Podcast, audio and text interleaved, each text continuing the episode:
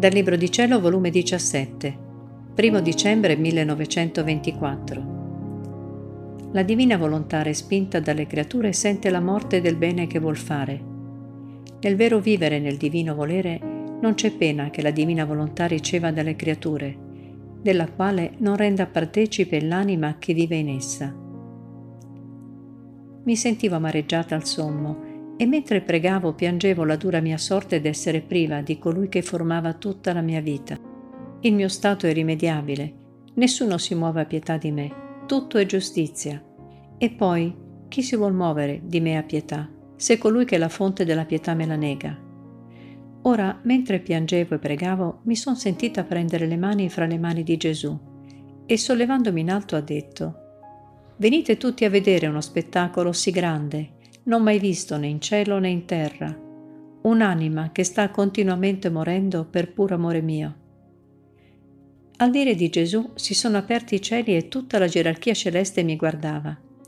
Anch'io mi guardavo e vedevo la povera anima mia appassita e morendo come quel fiore che sta per declinare sul suo stelo. Ma mentre morivo, una virtù segreta mi dava vita Ah, forse è la giustizia punitrice di Dio che giustamente mi punisce. Mio Dio, mio Gesù, abbi pietà di me. Pietà di una povera morente. È la sorte più dura che mi tocca fra tutti i poveri mortali. Morire senza poter morire.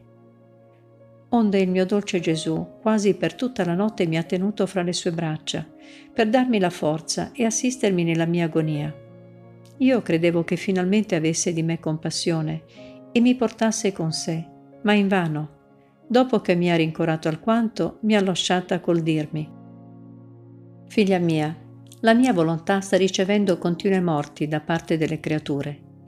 Essa è vita, e come vita vuol dare la vita della luce, ma la creatura respinge questa luce, e difatti non ricevendola muore questa luce per la creatura, e la mia volontà sente la pena della morte che la creatura ha dato a questa luce la mia volontà vuol far conoscere i pregi, le virtù che contiene, e la creatura respinge questa conoscenza coi pregi e le virtù che contiene.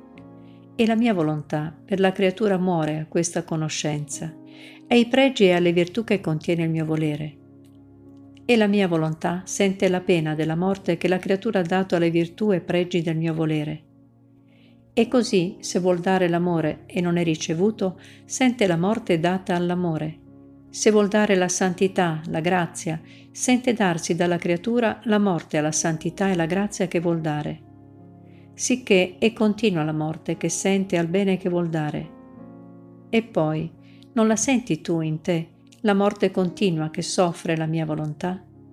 Vivendo tu in essa, sei costretta, come connaturalmente, a prendere parte a queste morti che soffre la mia volontà e vivere in uno stato di continua agonia ed io, nel sentir ciò, ho detto, Gesù, amor mio, non mi sembra che sia così.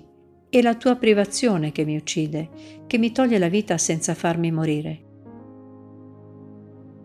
E Gesù, la mia privazione da una parte, la mia volontà dall'altra, che tenendoti assorbita in essa ti fa parte delle sue pene. Figlia mia, nel vero vivere nel mio volere non c'è pena che la mia volontà riceva dalle creature della quale non ne renda partecipe l'anima che vive in essa.